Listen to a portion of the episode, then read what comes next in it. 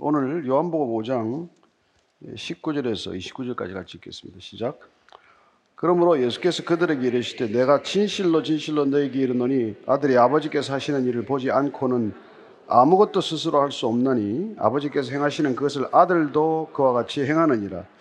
아버지께서 아들을 사랑하사 자기가 행하시는 것을 다 아들에게 보이시고 또 그보다 더 큰 일을 보이사 너희로 놀랍게 여기게 하시리라. 아버지께서 죽은 자들을 일으켜 살리심 같이 아들도 자기가 원하는 자들을 살리느니라. 아버지께서 아무도 심판하지 아니하시고 심판을 다 아들에게 맡기셨으니 이는 모든 사람으로 아버지를 공경하는 것 같이 아들을 공경하게 하려 하심이라. 아들을 공경하지 아니하는 자는 그를 보내신 아버지도 공경하지 아니하느니라. 내가 진실로 진실로 너에게 이르노니 내 말을 듣고 또 나 보내신 이를 믿는 자는 영생을 얻었고 심판에 이르지 아니하나니 사망에서 생명으로 옮겼느니라. 진실로 진실로 너에게 이르노니 죽은 자들이 하나님의 아들의 음성을 들을 때가 오나니 곧 이때라. 듣는 자는 살아나리라. 아버지께서 자기 속에 생명이 있음같이 아들에게도 생명을 주어 그 속에 있게 하셨고 또 인자됨으로 말미암아 심판하는 권한을 주셨느니라. 이를 놀랍게 여기지 말라. 무덤 속에 있는 자가 다 그의 음성을 들을 때가 오나니 선한 일을 행한 자는 생명의 부활로 악한 일을 행한 자는 심판의 부활로 나오리라. 아멘. 하나님 아버지, 참 우리의 힘과 능력으로 어찌할 수 없는 많은 어려운 일들이 있습니다. 저희들은 이렇게 주일 오후에 모여서 함께 예배를 드리지만 어쩌면 지진으로 교회가 파괴되고 또 전쟁 가운데 예배조차 드릴 수 없는 곳들도 있습니다. 하나님, 저희들과 함께 해주시는 것 감사하지만 주님을 숨죽여 기도하고 있는 자들, 또 예배의 형식은 다 무너졌지만 오직 주님 한 분만 바라보며 신령과 진정으로 예배드리는 사람들을 찾아가 주시고 만져주시고 위로해 주시고 일으켜 세워주셔서 살아계신 하나님의 권능과 능력과 이김과 위엄이 이 땅 가운데 드러나게 해 주옵소서. 예수님 이름으로 기도합니다. 아멘. 인생을 어떻게 보느냐의 관점이 아주 중요합니다. 만약에 여러분이 인생을 휴가 중이다, 나는 지금 휴가 나왔다, 그렇게 생각하면은 시간의 일정을 짜는 게 전혀 달라질 거예요. 근데 만약에 여러분들이 여기 지금 출장 중이다, 내가 지금 출장 나와 있다 라고 한다면은 나를 보내신 회사가 됐건 보내신 분이 누구건 간에 그분이 하라고 하는 일을 중심으로 일정을 짤 거예요. 그러나 둘 다 마지막이 끝날 때, 휴가가 끝나고 출장이 끝날 때는 돌아가는 곳은 마찬가지예요. 집으로 돌아가야 될 거 아니겠어요? 근데 돌아갈 곳도 없고 이 땅에 온 목적도 잘 모른다 그러면은 인생 헛사는 거죠.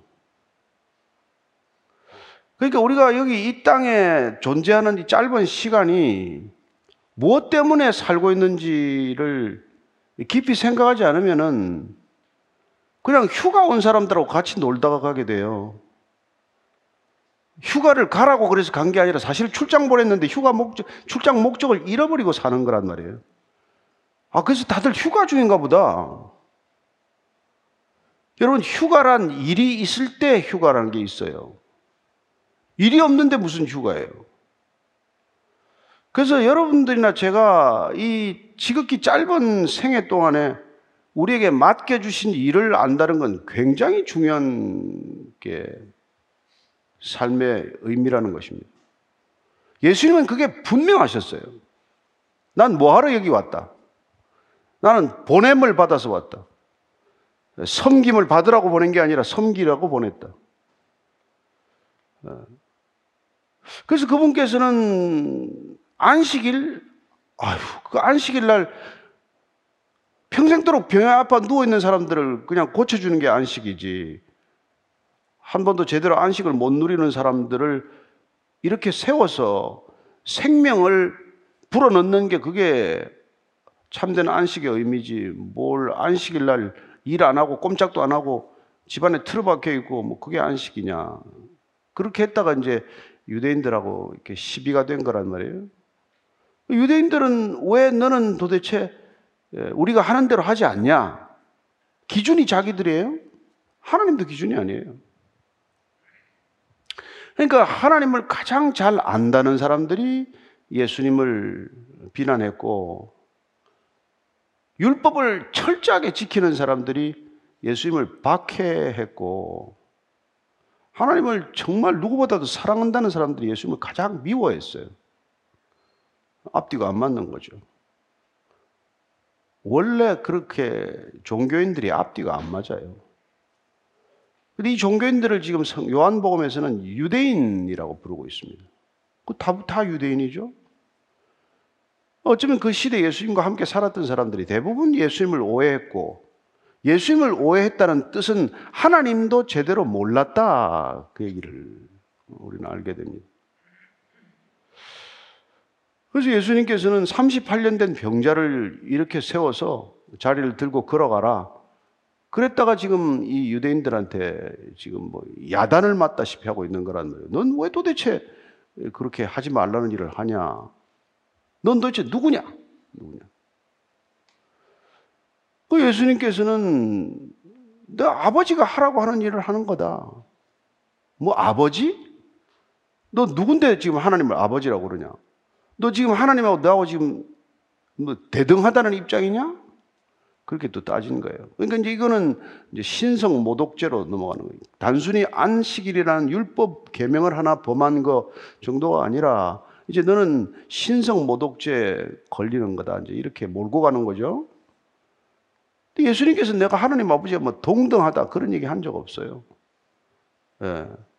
그냥 38년 된 병자를 일으켰을 때는 그냥 안식일 날도 아버지가 일하시니 나도 일한다 그렇게 말씀하셨어요. 또 예루살렘에 올라갔더니 뭐 그 예루살렘에 있는 바리새인들이나 이런 사람들이 예수님 보고 너 그리스도 맞냐? 그리스도 맞으면 똑바로 얘기를 해보라고. 그랬더니 10장 30절이에요. 요한복음 10장 30절 이렇게 말합니다. 나와 아버지는 하나이니라. 하나이니라. 여러분, 하나라는 것은 일체감을 뜻하는 거예요. 동등하다는 뜻이 아니에요. 부부가 일체다. 아내와 남편이 하나다. 그러면 남편과 하나가 꼭 대등하다는 그런 입장입니까? 꼭 같다는 얘기에 동등하다는 겁니까? 아니, 한 사랑 안에 있을 때 우리는 일체감을 얘기하는 거죠. 예. 그분은 항상 아버지와 나는 하나다라는 이 의식을 버리지 않았어요. 요한복음 14장으로 가면은 빌립이라는 제자가 정말 예수님 하나님 좀 보여주세요. 보여주면 우리가 얼마나 잘 믿겠습니까? 그때 예수님께 뭐라 그래요? 14장 한번 읽어볼까요? 네. 내가 지금까지 이렇게 나를 뭐 했는데 지금도 보여달라는 거냐? 14장 9절이죠. 시작. 예수께서 이르시되 빌립아 내가 이렇게 오래 너희와 함께 있을 때 내가 나를 알지 못하느냐? 나를 본 자는 아버지를 보았거늘 어찌하여 아버지를 보이라 하느냐? 3년간 너희들하고 같이 다니면서 내가 지금 하고 행하고 있는 이 몰드는 일들을 통해서 하나님을 보여줬는데 넌 또 아버지를 보여달라 그러냐? 듣기에는 굉장히 이게 좀 뭐 불편하게 들을 수도 있어요. 그렇지만 예수님께서는 처음부터 끝까지 나와 아버지는 하나다 하는 이 생각을 버리지 않았어요. 여러분, 이게 왜 중요합니까?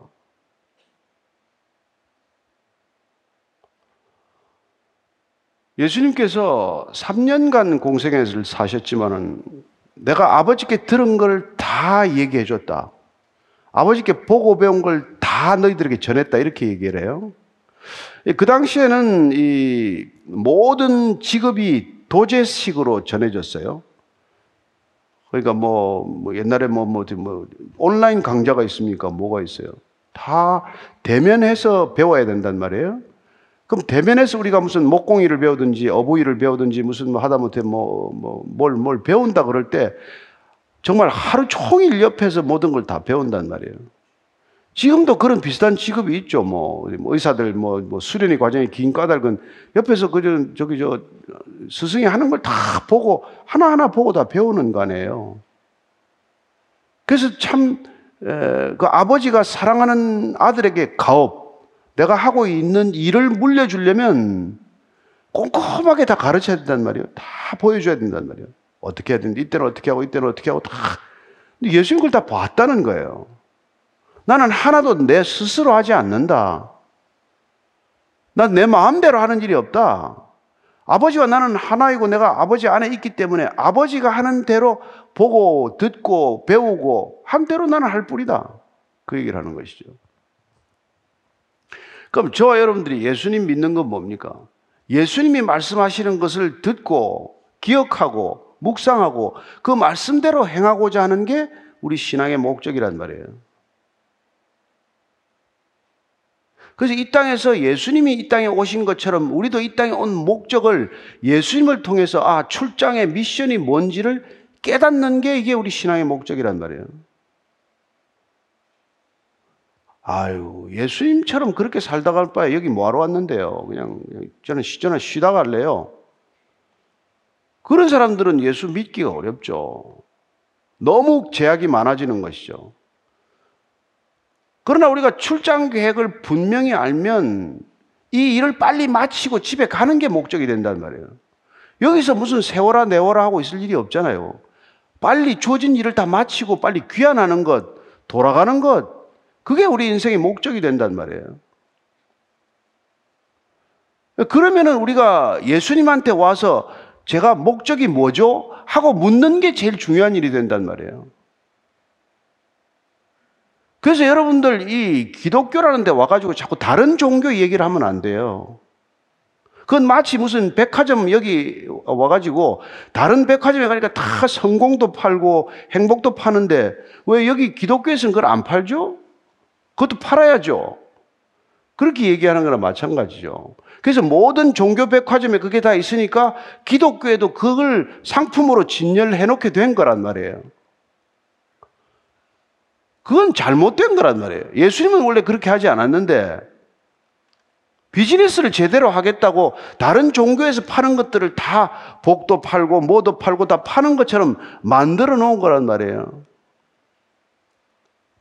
우리가 예수님한테 가는 이유는 뭡니까? 이 땅에 와서 우리가 해야 할 일을 뭘 하다 가야 됩니까? 쇼핑이나 하고 다니고 우리가 무슨 뭐 여행이나 하고 다니고가 아니라 여기서 빨리 우리가 이 일을 마치고 해야 할 텐데 예수님 하라고 하는 일 하기 위해서 우리가 이걸 보는 거란 말이에요. 그래서 예수님은 그걸 가르쳐 주러 오셨단 말이에요. 그래서 내가 아버지께 보고 배운 걸 다 너희들에게 또 가르쳐 주고 있는 거란 말이에요. 이거 하면 된다. 근데 그게 뭔가 하니까 내 아버지가 하는 것 같이 나도 일한다. 아버지는 무슨 일을 하는데 아버지는 죽은 사람 살려서 일으켜서 사람 살리는 것, 생명을 주는 것, 그게 아버지의 일이다. 아버지의 관심은 죽은 사람 살리는 게 관심이다. 나도 그 일이 관심이다. 그리스도인들도 그 일이 관심이어야 한다. 무슨 내가 잘 되는 것, 내가 여기서 뭐 무슨 뭐 조금 더 뭐나 되는 것처럼 살아가는 것, 이게 중요한 게 아니다. 아니 다 죽어가는 마당에 뭘 거기서 뭘 하겠어요? 뭐 여러분 다 만약에 예를 들어서 패스트가 뭐 흑사병이 돌아가지고 다 지금 널브러져 있다 그러면 거기서 여러분 뭐 하겠어요? 그 사람도 가지고 있는 반지 뺏고 시계 빼앗아 가지고 나 혼자 집에서 조용히 잘 살 겁니까? 죽어가는 사람 하나 더 살리다가 나도 걸리면 같이 가는 거예요. 그래서 아까 대표 기도할 때 아니 터키 지진하고 여러분하고 뭔 상관이에요? 그러나 터키의 지진이 났건 러시아와 우크라이나가 전쟁을 하건 그 죽어가는 사람들을 보는 연대감, 안타까움, 동정, 연민, 왜 그런 걸 느껴요? 그렇게 느끼고 그런 사람들을 돕고 살라고 우리를 이 땅에 보냈는데 아무 관심이 없이 사는 사람들이 대부분이 되고 마는 거죠. 왜? 죄가 들어왔으니까. 죄가 들어오면 자기밖에 모르니까. 그래서 자기밖에 모르고 살아가는 걸 성경에서는 죽었다라고 말해요. 영적으로 죽은 사람들은 자기가 가장 중요하고 자기밖에 모르고 자기가 인생의 중심의 중심, 선과 악의 기준이에요. 그걸 성경은 죽었다라고 말한단 말이에요. 그 예수님은 그렇게 죽은 사람들을 살리는 게 목적이란 말이에요. 그런데 자꾸 와가지고 여기는 나를 행복하게 할 게 뭐 없습니까? 나는 여기서 뭐 워라벨을 찾으려면 어떻게 찾아야 됩니까? 이런 질문을 자꾸 해대면은 답답해지는 거죠. 다른 종교에 가서 찾아야 될 일을 자꾸 기독교에서 와서 이제. 근데 그것도 또 오해하게 생긴 게 중세 시대는 또 그런 걸 팔았단 말이에요. 잘 팔았단 말이에요. 근데 예수님께서는 그게 아니고, 예. 그래서 아버지께서 죽은 자를 일으켜 살리는 것, 그분의 관심은 생명을 주는 데 관심이 있다는 거란 말이에요. 이 생명은 우리가 조애라고 말하는 생명. 원래 생물학적 생명도 뜻이 있어요.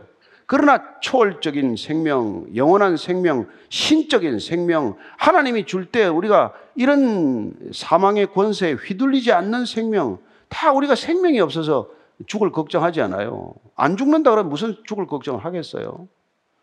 그래서 예수님께서는 이 죽음의 문제를 제대로 해결하기 위해 오신 거란 말이에요. 예. 죽음의 권세를 멸하러 왔다. 이거 뭐, 죽음을 두려워하는 사람들의 생각 속에서 죽음을 아예 죽음의 사망 선고를 내리러 오신 분이란 말이에요. 십자가란 뭡니까? 죽음의 사망 선고를 내린 거죠. 죽음이라는 권세를 가지고 있는 죄에 사망 선고를 내렸다. 그래서 예수님께서는 꼭 구해 주시고 나서 죄를 더 짓지 말아라. 이렇게 얘기를 하는 것이죠. 예. 그래서 오늘 여기 중요한 말씀은 나는 여기 심판하러 오지 않았다. 심판하라고 아버지께서 나한테 모든 권한을 주셨는데 나는 그 권한을 다 사용해서 여러분들을 심판하러 온 게 아니라 나는 구원하러 왔다고 말씀하신다면, 난 여러분들을 구원하러 왔다. 구원이란 뭡니까? 죽은 자 살리는 게 구원이에요. 빚 좀 갚아주고 여러분들 승진 안 되는 거 승진시키는 게 구원이 아니잖아요. 구원이란 죽은 사람 살리는 일이란 말이에요. 생명이 없는 사람에게 생명을 불어넣는 것. 창세기에서 흙으로 인간을 빚고 거기다가 하나님께서 호흡을 불어넣어서 생명이 되게 하듯, 부활하신 예수님께서 두려움에 떨고 있는 제자들에게 숨을 내쉬면서 성령을 받으라 라고 다시 생명을 불어넣듯, 그분은 우리에게 생명을 주시기 위해서 오신 분이다 이 말이에요.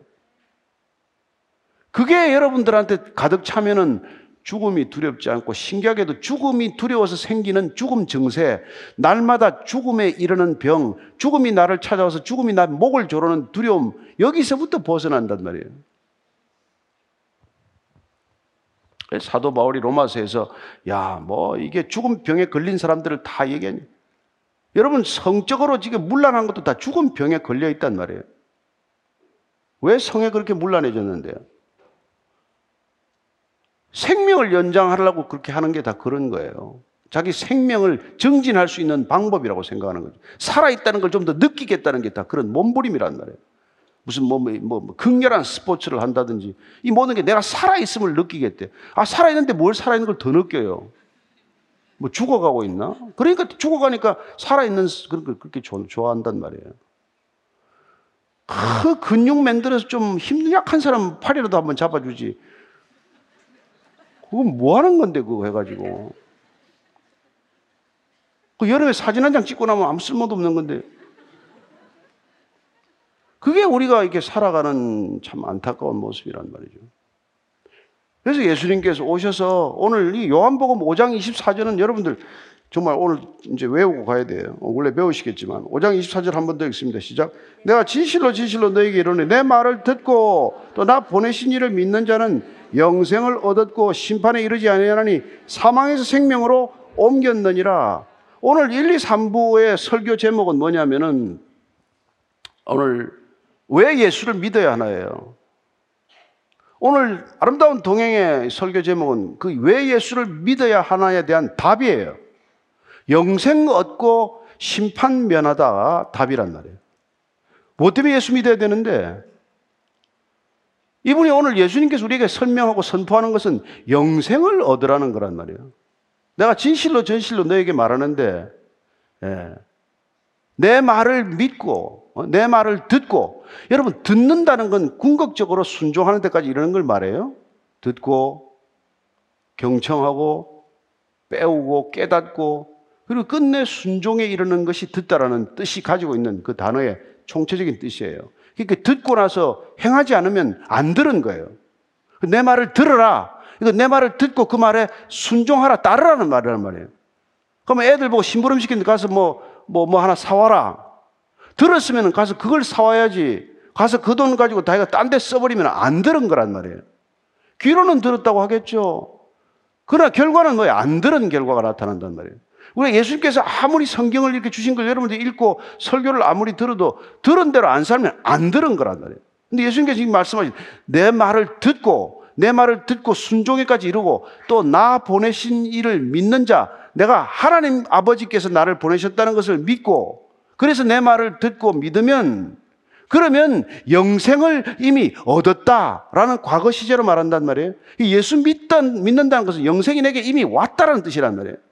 영생이 오면은 심판에 이르지 않는다. 영생이 우리 안에 들어와서 영원한 생명이 잉태돼서 자라기 시작하면 우리는 심판으로부터 면제된다. 근데 캐톨릭은 어때? 중세기 캐톨릭은 어떻게 했어요? 면제부를 사라. 면제부를 팔았단 말이에요. 그게 종교 타락이고 그게 종교 개혁의 빌미가 되는 거란 말이에요. 하나님께서 우리에게 생명을 거저 주셨고 거저 주신 생명이 우리 안에서 자라면 심판받지 않는다고 약속하셨는데 다시 면제부를 사라고 그러니 그 어리석은 사람들이 면제부 사가지고 다 그 중세 그 큰 성당을 짓지 않았어요. 그러지 말라는 거란 말이에요. 이미 면제되었다. 심판에 면제되었고 그리고 이미 면제부를 받았고 우리가 영생이 왔기 때문에 사망, 죽음에서 생명으로 옮겨졌느니라. 이미 사망에서 생명으로 우리는 옮겨진 존재가 되었단 말이에요. 얼마나 놀랍습니까? 여러분들은 더 이상 죽음을 보지 않는단 말이에요. 그래서 그분은 계속해서 우리의 요한복음에서 생명 얘기를 하는 거예요. 그 조의 얘기를.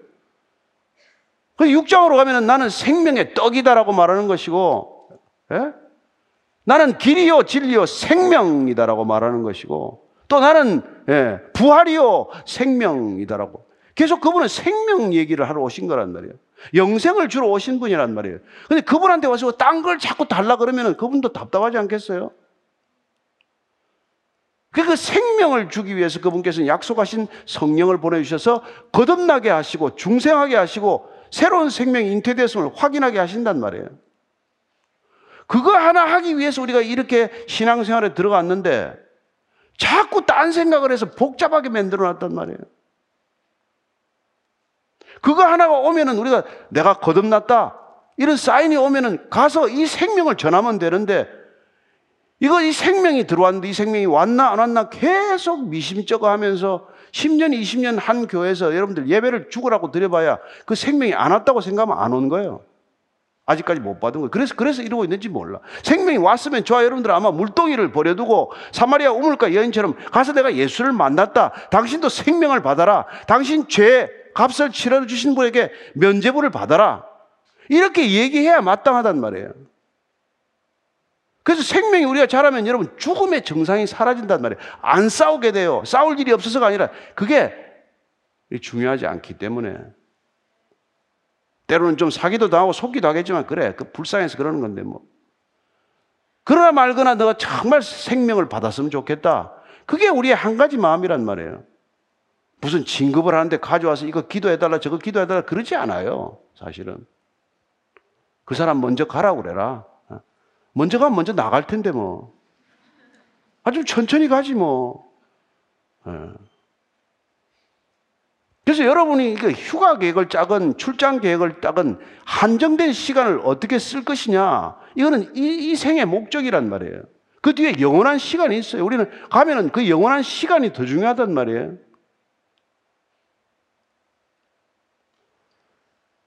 따라서 오늘 주님께서는 답답하니까 이제 그런 말씀을 하신 것이죠.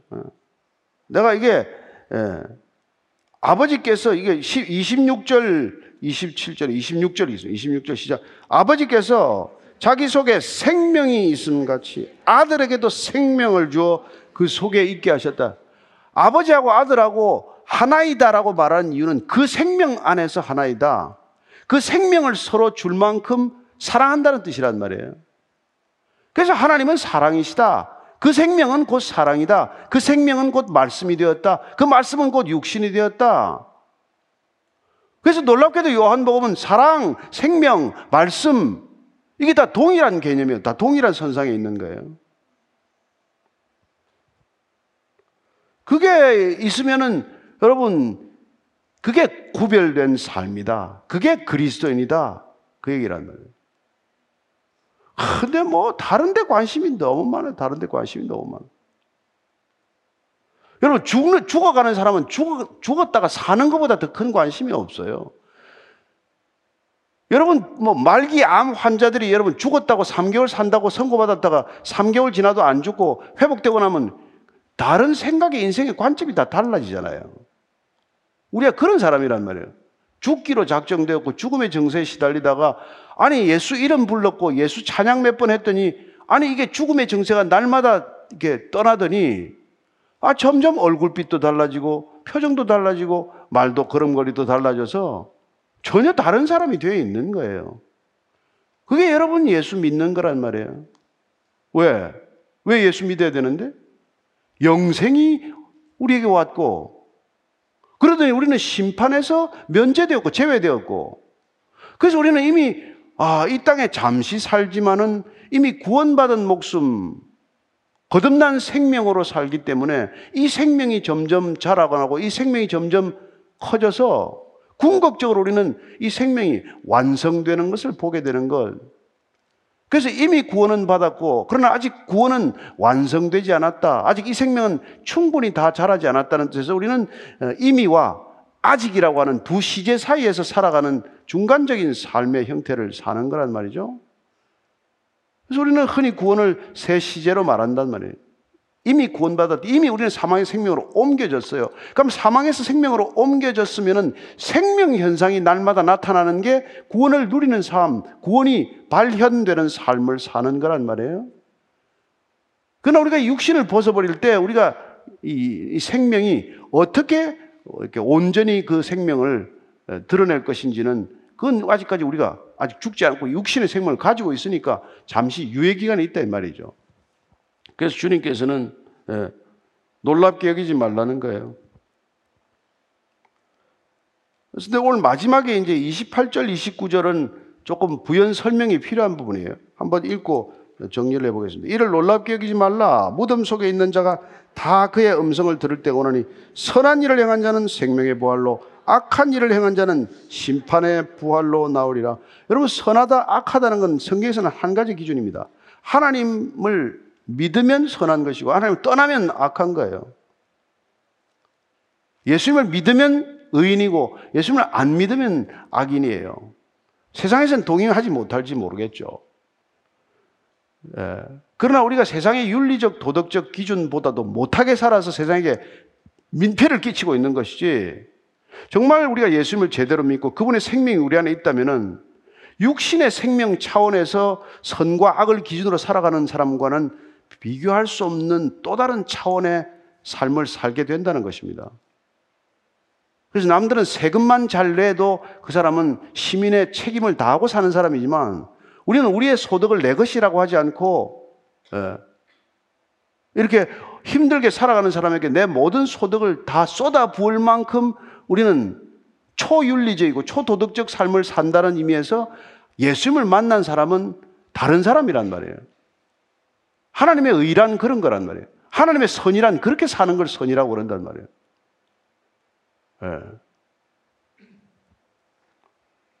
그래서 그런 선 하나님과 연결되어 있는 그 생명으로 살아가는 사람은 궁극적으로 부활할 텐데 악한 사람도 부활한다는 게 문제예요. 둘 다 부활한다고 되어 있어요. 마지막 부활이 있다는 건 마지막 심판이 있다는 뜻이란 말이에요. 이 마지막 심판 때 하나님의 음성을 듣고 다 부활하는데 문제는 그 부활한 생명 중에서 영생하는 부활이 될 것이냐 영벌에 처해지는 부활이 될 것이냐 이게 마지막 심판이란 말이에요. 그래서 우리가 이 모든 짧은 휴가 기간, 출장 기간이 어떤 기간이건 여러분들이 다 끝나고 나면은 그 영원한 귀한의 시간, 귀향의 시간에 내 인생이 어떻게, 내 영혼의 시간이 어떻게 펼쳐질지는 지금 여기에 달려있다 이 말이에요. 그래서 내 말을 들어라, 믿어라, 내 말대로 행하라. 이게 예수님이 우리한테 당부하는 거죠. 그러면 내가 이미 사망에서 생명으로 옮겨졌고 너는 이미 영생의 부활로 이미 나아가는 여정에 올랐고 궁극적으로는 영원한 생명으로 부활한 몸의 부활까지 경험하는 그런 존재가 될 것이다. 이게 예수님이 이 땅에 오셔서 약속하고 우리에게 선언하시고 그 약속을 지키시는 분이라는 것을 믿을 수 있게 되기를 바랍니다. 예. 여러분들이 뭐 이렇게 이게 여러분 쑥 들어와서 그냥 단숨에 믿는 사람도 있고 무슨 뭐 30년, 50년을 다녀도 이거하고는 아무 상관없이 절에 가도 그만이고 성당에 가도 그만이고 모스크에도 가도 그만인 소리를 계속 중얼중얼하고 살아가는 사람이 있단 말이에요. 그러면 그거는 아무 소용이 없어요. 그 사람은 계속 예, 일식집에 가서 스시 달라 소리 안 하고 탕수육 내놓으라고 떼쓰는 사람이나 마찬가지란 말이에요. 아니 스시집에 가서 스시를 먹어야지. 중국집에 가면 그러니까 중국집에 가서는 스시 달라 그러고 일식집에 가서는 탕수육 달라 그러고 그러면 어떻게 돼요? 저는 여러분들이 교회를 이루었다면 우리가 스스로 교회가 되었다면 주님을 주님이라고 우리가 고백했다면 그분이 나를 따르라고 그래서 우리 그분을 따르기로 결단했다면 그분이 하라는 일을 하는 게 우리의 미션이란 말이에요.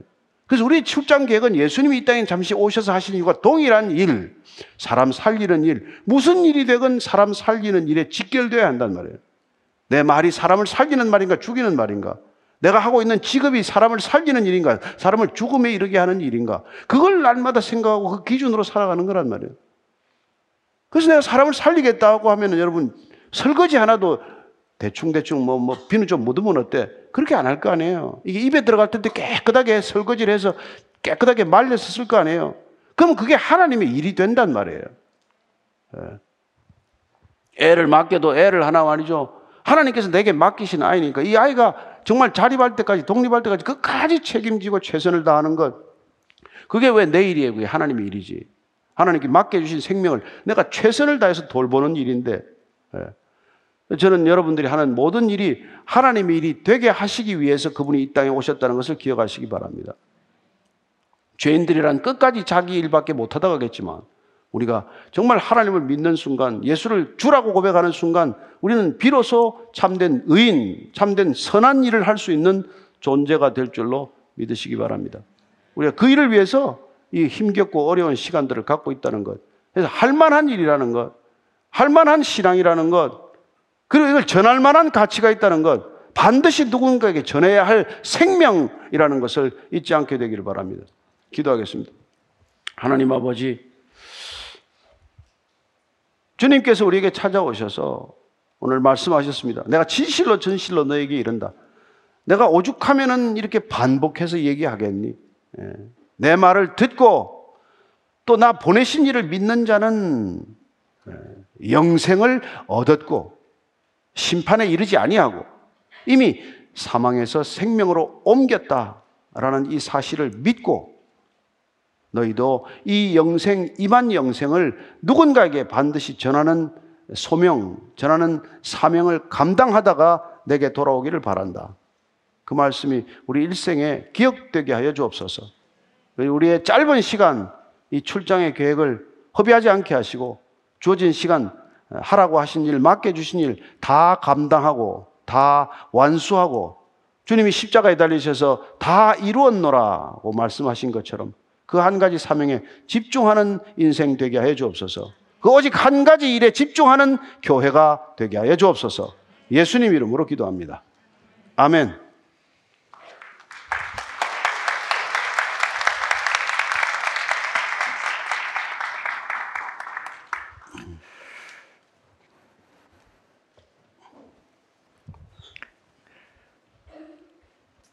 질문입니다. 네. 하나님이 저도 사랑하시나요?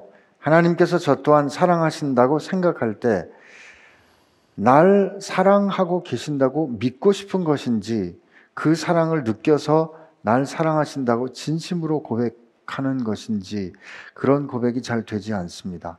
다른 누군가의 아버지가 아닌 내 아버지가 되시는 분의 사랑을 알고 느끼고 싶습니다. 이런 질문 또 안타까운 마음입니다. 그 요한일서 3장 14절에 보면 이렇게 되어 있어요. 우리는 형제를 사랑함으로 사망에서 옮겨 생명으로 들어간 줄 알거니와 사랑하지 아니하는 자는 사망에 머물러 있느니라. 예수님께서 이 땅에 왜 오셨느냐면 아버지께서 사랑하셨기 때문에 오셨어요. 아버지를 사랑하기 때문에 아버지의 뜻이 뭔지를 알잖아요. 그러니까 우리가 누군가를 사랑하면 그 뜻이 뭔지를 깨닫게 돼요. 근데 이게 지금 사랑이 안 느껴진다는 것은 하나님이 누군지를 몰라서 그런 거죠.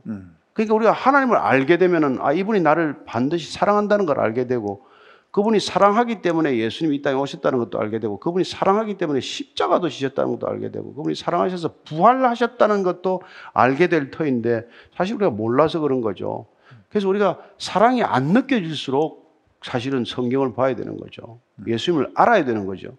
예수님을 알면 점점 그 사랑이 스며들듯이 우리 안에서 능력이 될 줄로 믿습니다. 그러니까 우리가 뭐 단숨에 한마디 듣고 사랑이 안 느낄지 몰라도 계속 예수님께서 내가 하는 일을 보고 나를 믿으라 이렇게 말하잖아요. 예수님이 하행하시는 걸 자꾸 보면은 이분은 사랑이시구나, 이분이 나를 사랑한다는 것은 정말 참이구나 알게 되겠죠. 목사님, 한편 저는 우리가 하는 착각 중에 하나가 나는 하나님께 사랑받아 마땅한 존재라고 생각하는 그런 게 있지 않은가 싶거든요. 사실 우리 자신에 대한 정확한 인식은 우리는 하나님께 사랑받을 아무런 이유가 없다예요. 근데 그런 부분에 대한 나는 나로서는 진짜 어쩔 수가 없다라는 거를 확실히 깨달으면 깨달을수록 이게 하나님이 나를 사랑해 주시고 내가 하나님을 아버지라고 부를 수 있도록 해 주신 것 자체가 또 얼마나 감사하게 느껴질까 하는 생각도 좀 해봅니다. 왜냐면 제가 이 모태신앙이 못된 그 버릇 중에 하나인데요. 교회 나오려면 담배도 좀 끊어야 되고, 교회 나오려면 좀 깨끗하게 살고, 그러다가 교회 나와야지. 이게 그 도덕적인 훈련하는 것처럼 생각하기 쉽거든요. 담배 안 끊었을 때 교회 나와야지. 뭔가 그렇다고 우리 교회 흡연실이 제가 너무 나갔습니다. 다음번 질문으로. 또 비슷한 거 질문인데, 목사님, 성령께서 제 안에 계신지 바깥에 가로 열고 계신지 어떻게 알 수 있나요? 성령 안에 있으면 회개의 눈물도 저절로 계속 나고 감동 감화가 일어난다고 하는데 저는 하나님이 살아계시는 것을 믿는데 감동스러운 은혜가 없어요. 제가 이런 조그만 예수님을 믿고 있는 건지 헷갈려요. 성령의 은사까지 바라지도 않고 성령님이 함께 하신다는 확신을 받고 싶은데 초신자라 어렵습니다. 아니 뭐 초신자건 뭐 기신자건 상관없이 예수님께서 약속하신 것을 붙들고 기도해야 되는 것이죠. 네. 내가 가는 것이 너희들에게 유익이다, 내가 가면 너희들에게 성령을 보내주시겠다고 약속하지 않으셨습니까? 제게 성령을 보내주십시오 라고 기도하는 게 마땅한 기도죠. 그 말씀과 그 약속을 붙들고 기도하는 게 우리의 기도고, 그랬을 때 내 안에 성령이 오셨다는 것을 믿는 게 또한 우리의 믿음이에요. 그러니까 우리는 제가 먼저 나이 드니까 뭐 이게 핸드폰을 왜 뒷주머니에 넣어놓고 계속 찾거나 그러지 않아요. 있으면서 또 어떤 어머니들은 뭐 애를 갖다가 뭐 두고 계속 찾는다고 그러는데, 우리가 성령이 이미 오셨지만은 그 성령이 오셨는지 안 오셨는지 믿음지가 않아서 계속 찾는 사람들이 있단 말이에요. 또한 어떤 사람들은 안 왔는데 온 줄로 알고 안 구하는 사람도 있고. 그래서 여러분들이 가령 우리는 삼위일체 하나님이 계시기 때문에 아버지 하나님께도 기도할 수 있습니다. 그죠? 하나님 아버지 기도할 수 있죠. 예수님, 주님께 기도할 수 있죠. 그러나 어느 날은 성령님께 기도해 보십시오. 성령님, 오늘 성령님과 동행하는 구체적인 증거가 있었으면 좋겠습니다. 그렇게 기도하고 하루를 시작할 수 있단 말이에요. 어느 분에게 기도하더라도 그 기도는 전부 삼위일체 하나님이 다 응하실 줄로 믿으시고, 그렇게 특별히 성령님을 구하는 기도를, 또한 성령님과 동행한다는 믿음을 갖게 되는 기도를 드리기 바랍니다. 그날은 한 일주일 동안 그렇게 기도하는 거예요. 그죠? 성령님께 계속 기도하면은 여러분들이 성령님과 좀 더 친밀해지고 그분의 임재가 또 이렇게 느껴지는 그런 시간을 맛볼 수 있을 거라고 믿습니다. 근데 성령님하고 친밀해진다는 그 교제, 또 친밀감, 이런 게 달마다 이렇게 눈물이 나고 또. 근데 이상하죠, 그거죠? 계속 울고 앉아 있는 것도 이상하지 않아요?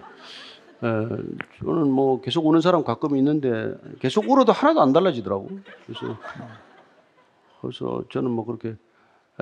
근데 이제 제가 이제 그런 비유를 뭐 가끔 드는데 사람의 체질을 아시는 하나님께서 그 체질에 맞게 반응하는 거에 대해서 하나님은 다 알고 계신단 말이에요. 네. 뭐 무뚝뚝한 사람은 무뚝뚝하게 또 반응할 거예요. 담벼락 같은 사람은 꿈쩍도 안 할 거예요.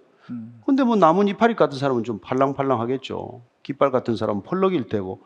그런 사람들의 개별적인 차이를 우리가 인정해야지 내가 반응하는 식으로 모든 사람이 반응하게 해달라고 그렇게 기대해서도 안 되는 것이고, 또 은사도 각양의 은사를 주시기 때문에 나한테 주신 은사가 따로 있고 다른 사람한테 주신 은사가 따로 있다는 것을 인정해야 되는 것이죠. 목사님, 저는 그 주시는 말씀 중에 탁 그 가슴에 와닿는 말씀이 있었는데, 누군지 계속 울긴 울어도 사람은 안 바뀌었다. 그러니까 우리가 그리스도 안에 있으면 새로운 피조물이라고 그러잖아요. 근데 성령께서 함께 하신다는 가장 중요한 증거는 사람이 바뀌는 일이 아닐까 싶어요. 그래서 같은 일을 앞에 두었는데 전하고는 다르게 생각하고 다르게 판단하고, 이 일 앞에서 내가 어떻게 하나님의 사람답게 살려고 노력하고 애쓰고 있을까. 그게 비록 우리의 어떤 정서적인 그런 울컥하는 심정이 아니라 우리 삶의 태도가 이렇게 바뀌는 게 진짜 성령 충만이 아닐까 그렇게 생각해 봅니다. 이런 분들이 또 많이 있는 것 같기도 한데요. 교회를 계속 다니고 싶은데 사람들에게 상처받을까 두렵습니다. 이전 경험들이 있어서 교회를 다시 다니기 시작한 지금 또 두려워지기 시작해서 마음이 괴롭습니다. 어떻게 하면 좋을까요? 근데 우리가 뭐 이렇게 하나님께 주시는 마음은 두려움이 아니고 평강이거든요. 그러니까 두려움을 이렇게 주는 것도 사실은 이렇게 받지 말아야 할 걸 받고 있는 거죠. 그리고 뭐 상처는 가까이 있는 사람이 더 많이 주지 않나요? 교회 안 다녀도 가족들도 많이 주고. 그러니까 너무 교회에서 상처받는 걸 두려워하지 않았으면 좋겠고, 그 상처를 준다고 왜 받냐는 말이에요.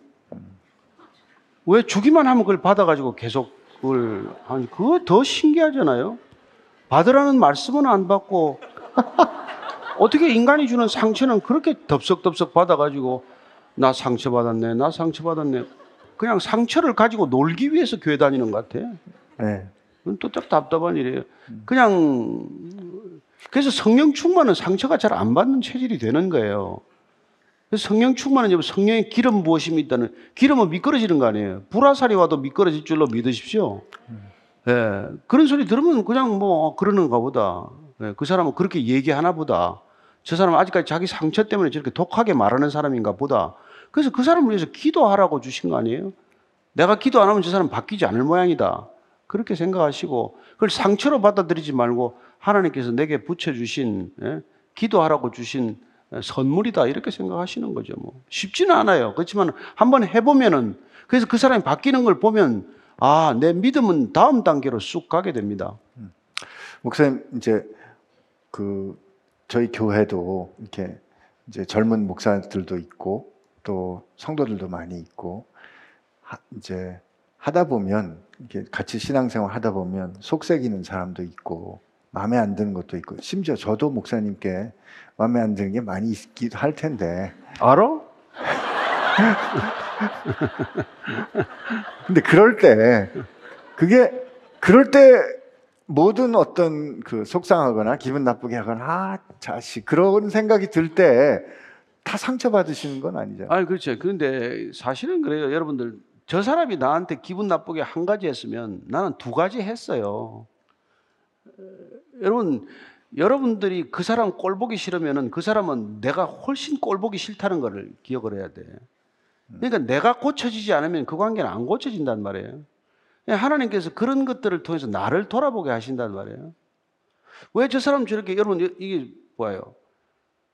내가 이거, 저기, 달래는 것도 없는데 나를 미워하는 사람이 있어요. 그렇지 않아요? 내가 언제 뭐 돈을 달랜다, 뭘 달랜다, 달라고 한 적도 없는데 나를 미워하는 사람이 있고, 예, 뭐, 또 어떤 사람은 또 뭐, 내가 준 것도 없는데 또 나를 좋아하는 사람도 있어요. 뭐 엄청 저를 좋아하는 사람이 있습니다. 또 왜 저렇게 날 좋아하나 싶은데 그걸 또 그렇게 한단 말이에요. 그거 다 하나님께서 마음을 만져주시는 거란 말이에요. 예. 그래서 가룟 유다가 아유 이분 따라다니다가는 안 되겠다라는 생각을 갖자마자 사탄이 들어와서 예? 예수를 팔 생각을 넣어줬다 이렇게 한단 말이에요. 내가 그런 마음을 품으면 그런 생각이 들어와요. 저 인간 언제 한번 내가 손 좀 보지 이런 생각을 얼른 집어넣는단 말이에요. 그러니까 저는 여러분들이 그 마음을 돌이키기 위하여 우리가 성경을 먹는 거란 말이에요. 여러분 성경 말씀은 마음의 해독제란 말이에요. 이 마음의 생각이라는 가라주를 뿌리지 않도록 생각의 가라주가 독성으로 자라지 않도록 하는 게 말씀이라는 해독제란 말이에요. 그래서 야, 그 사람 눈에 티가 보이면 내 눈에는 들보가 있다. 이 말씀이 기억이 나야 된단 말이에요. 그럼 내가 저 인간이 그렇게 보기 싫은 게 한 가지 있으면 나는 훨씬 보기 싫은 게 많겠구나. 이걸 생각을 해야죠. 저는 그래요. 정말 사람들이 막 욕하고 이러면은 내가 그러지만은 아 다행이다. 저것밖에 욕 안 해서 알면 알수록 욕할 텐데 하나님이 눈을 가려줘가지고 저것만 욕하지. 그렇게 생각하십시오. 네. 실제로 그래요. 여러분들이 얼마나 악독한데. 네. 아, 전 좀 전에 목사님 알아? 그래가지고 이게 조금 상처돼. 아 근데 우리 교회 다닌 사람들이 잘 쓰는 말 중에 상처예요, 상처. 그게 말이에요. 네. 왜 아니 그 제가 막 아니 그건 기분 나쁜 거지. 그냥 그것 때문에 그냥 그 마음이 언짢고 그건 잘못된 거지. 그냥 그걸 왜 상처받는다고 그러냐고요. 그러니까. 그 말의 권세가 있거든요. 그리고 상처받는다라고 진단을 붙이는 순간 마음에 상처가 남습니다. 이게 말 바꿔야 된다고 생각해요. 그래서 오늘은 좀 안 좋은 일이 있어. 왜 그래? 그러면 그렇게 되는데 그냥 오늘 목사님이 그래 너 알아? 그러면 이제 목사님이 나를 그렇게 생각하시나 보다. 나 상처받았어. 그러면 안 되는 거예요. 전 절대로 안 그래요. 아, 절대라는 말이 좀 그렇죠. 아니 많이 봐주시는 거 알아요. 네. 알아요. 그래서 우리 교회 안에 한동안 내적 치유 운동이 있었거든요. 그 의미가 있고 가치가 있는데 그 내적 치유를 끌어내기 위해서 마음의 상처 이런 말들을 이렇게 쓰기 시작했는데 난 우리 성도들이 너무 쉽게 상처받고 마음이 무너진다는 이런 말. 그러면 우리 예수님이 얼마나 상처를 받았겠어요? 오늘 본문 앞에서 생각하면. 아니 목사님 그 아까 그 말씀의 반응은 아닙니다, 절대로. 행간을 읽어야지. 이 모태신앙이 약간 뒤끝장렬이 있는데. 저도 거듭났기 때문에. 예. 참고로 목사님 손주도 저 모태신앙입니다. 그렇다고요.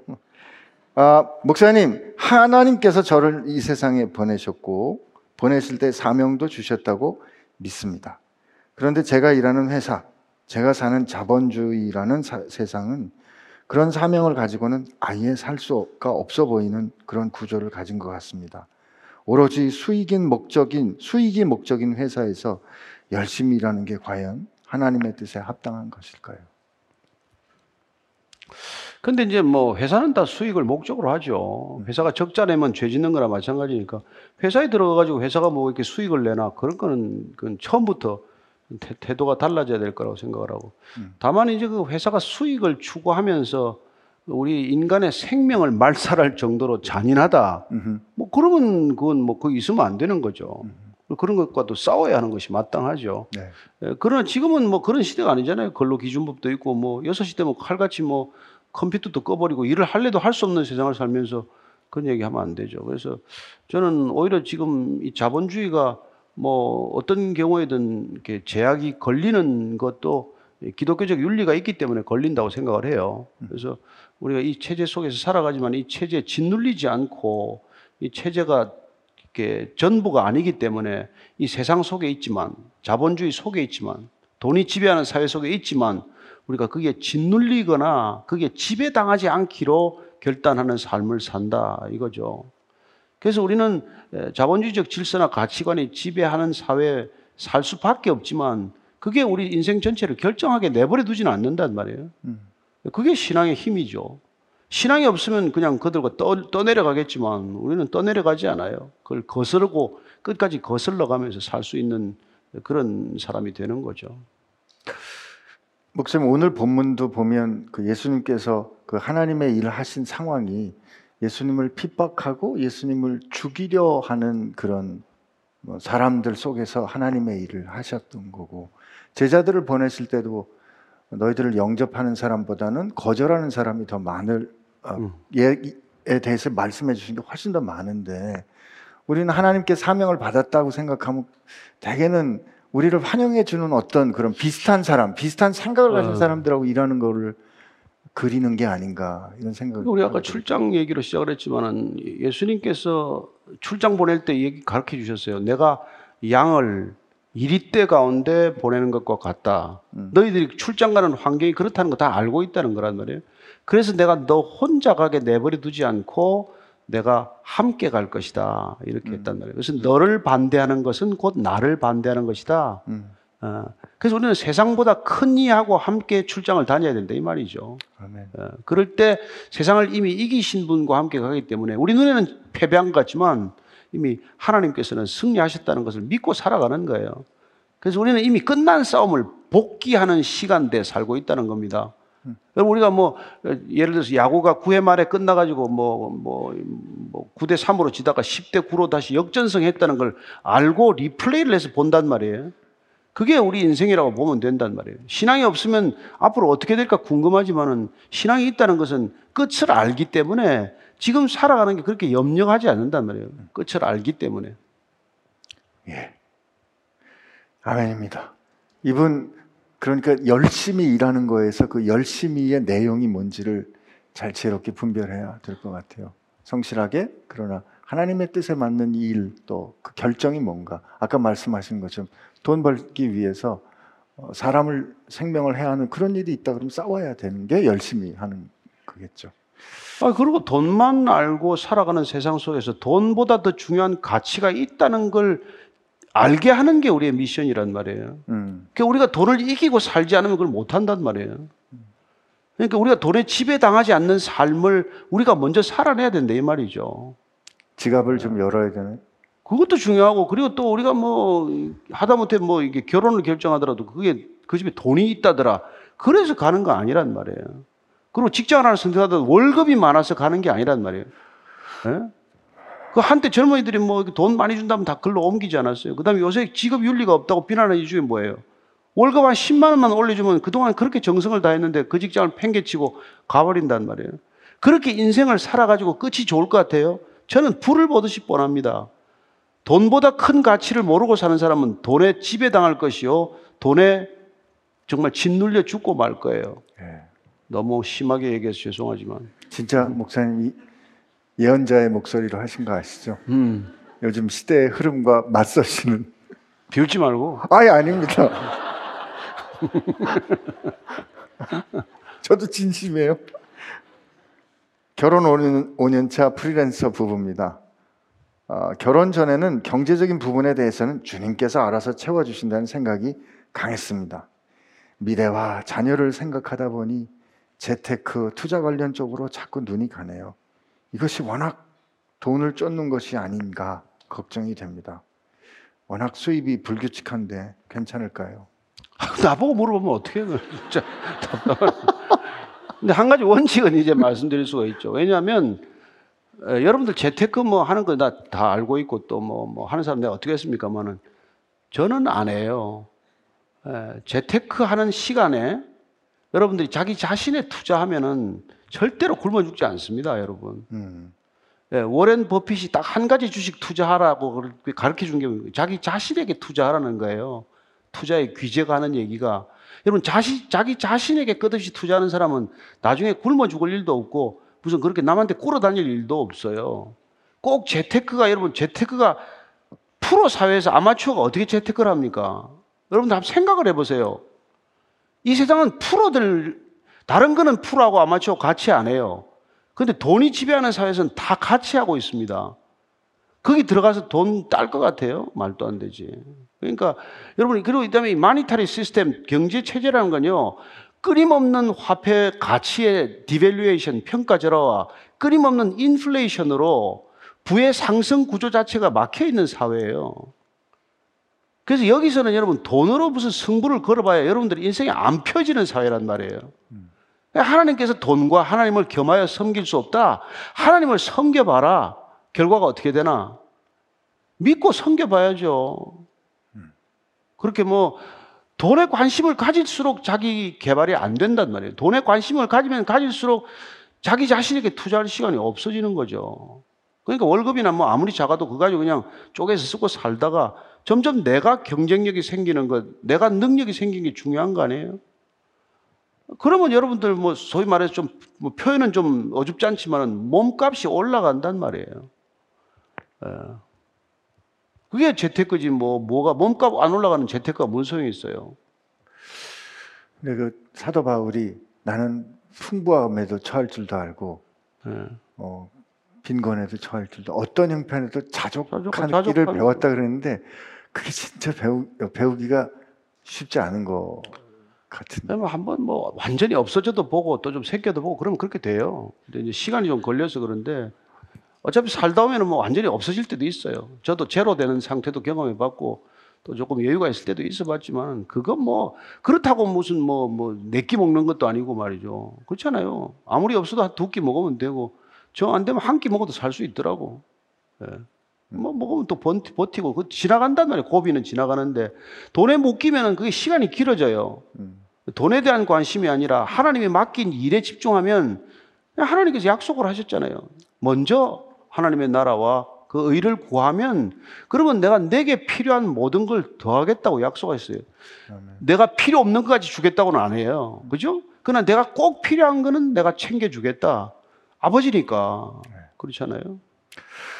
우리 삶에 해야 하는 일과 필요가 있을 때 이게 하나님께서 기뻐하시는 일이다라는 확신이 있으면 담대하게 구하실 수 있을 것 같아요.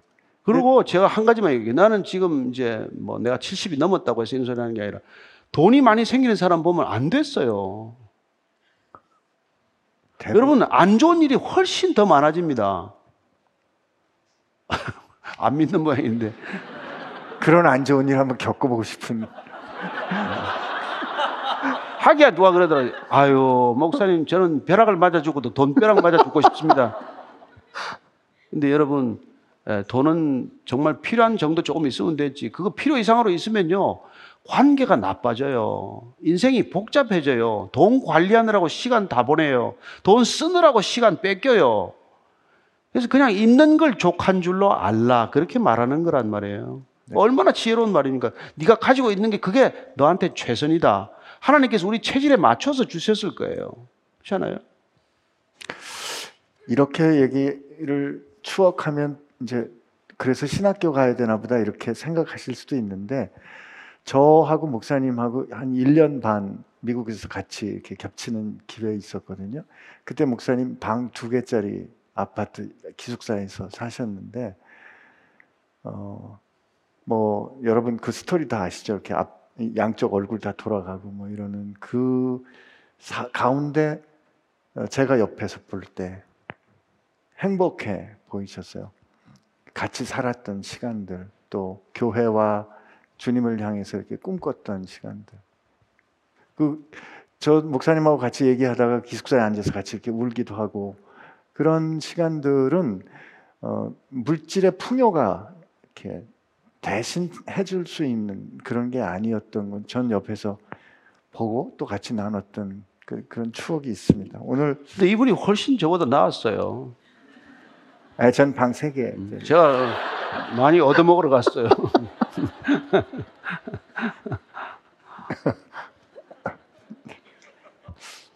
막 집에 배가 들어와요. 아, 저희 막내 천한 형님이 저 뉴저지 살고 계셔가지고 가끔 이렇게 이제 뉴저지에서 이렇게 공수를 해주셨어요. 음식. 그러면 이제 목사님께서 저 집에 배 들어왔다. 그러면서 그게 벌써 20년 전입니다. 요 질문 마지막으로 오늘 질문 마치겠습니다. 엄마가 교통사고로 의식 없이 중환자실에 계십니다. 영접기도는 하셨지만 깨어나지 못하셨는데 소천하시면 엄마의 영혼이 구원을 받으실까 염려가 됩니다. 제가 할 수 있는 일은 기도밖에 없는데 어떻게 하면 좋을까요?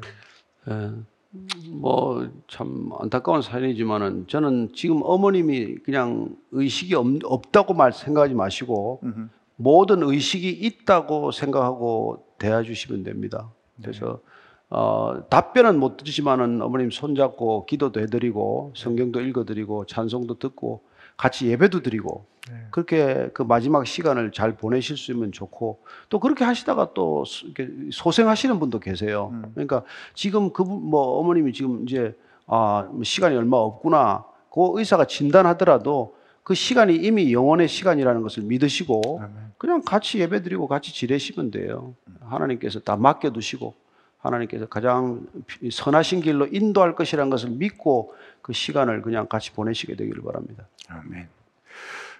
아까 메시지 중에도 분명히 말씀하셨잖아요. 사망 심판에서 생명으로 옮겨진 과거, 우리 가운데 예수를 믿는 믿음이 있다는 것은 우리의 종말은 이미 지나간 이루어진 사건이기 때문에 이후에 우리가 죽음, 육체의 죽음 이후에 일어날 일은 내게 주신 그 영생의 사건이 확인되는 거지. 우린 그런 믿음이 있어야 된다고 생각하고요. 의사들의 판단이 상식적이니까 신뢰하고 또 따라가야 되겠지만 의사들이 모르는 여전한 신비가 있습니다. 반응하지 못하시더라도 기도하시고, 목사님 그런 간증도 해주셨는데 의식이 없다라고 했는데 옆에서 기도해준 그 기도를 기억하고 다시 깨어나셨을 때 말씀하시는 분도 많이 계시거든요. 기도할 수밖에 없는 건가요?는 아니고 기도가 가장 강력한 파워라는 거 잊지 않으셨으면 좋겠습니다. 그 강력한 파워, 기도하겠습니다, 목사님. 네.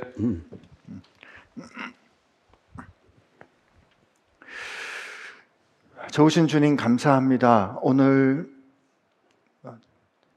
말씀을 통하여서 주님이 누구이신지 우리에게 가르쳐 주시고, 우리가 믿고 따르는 분, 그분은 하나님과 온전히 하나이신, 동등하신, 본질상 동일하신 하나님을 그러나 사랑하고 온전히 순종하심으로 우리가 걸어가야 할 신앙과 믿음의 본이 되어주시는, 진리가 되어주시는 분인 것, 그리고 생명을 다하여 우리를 사랑해 주신 하나님의 유일하신 아들인 것을 우리가 말씀을 통하여 들었습니다. 그 주님이 사랑받을 자격이 없는 우리를 사랑하셔서 너는 내 것이라 말씀해 주셨사오니, 주신 말씀처럼 사랑받는 하나님의 자녀와 같이 세상에 나가서 사는 동안에 어떤 형편과 상황일지라도 우리가 하나님의 사랑받는 자녀답게 하나님을 본받는 사람이 되고 아버지 닮는 사람이 되고 하나님께 영광 돌리는 사람 되게 하여 주옵소서. 우리들이 많은 질문을 했습니다. 그 질문이 그저 가벼운 호기심 되지 않게 하여 주옵시고, 오늘 우리가 했던 모든 나눔과 질문을 통하여 얻은 대답에서 힘을 얻어, 말씀에서 힘을 얻어 이 세상 가운데 흔들리지 않는 주의 사람으로 살게 하여 주옵소서.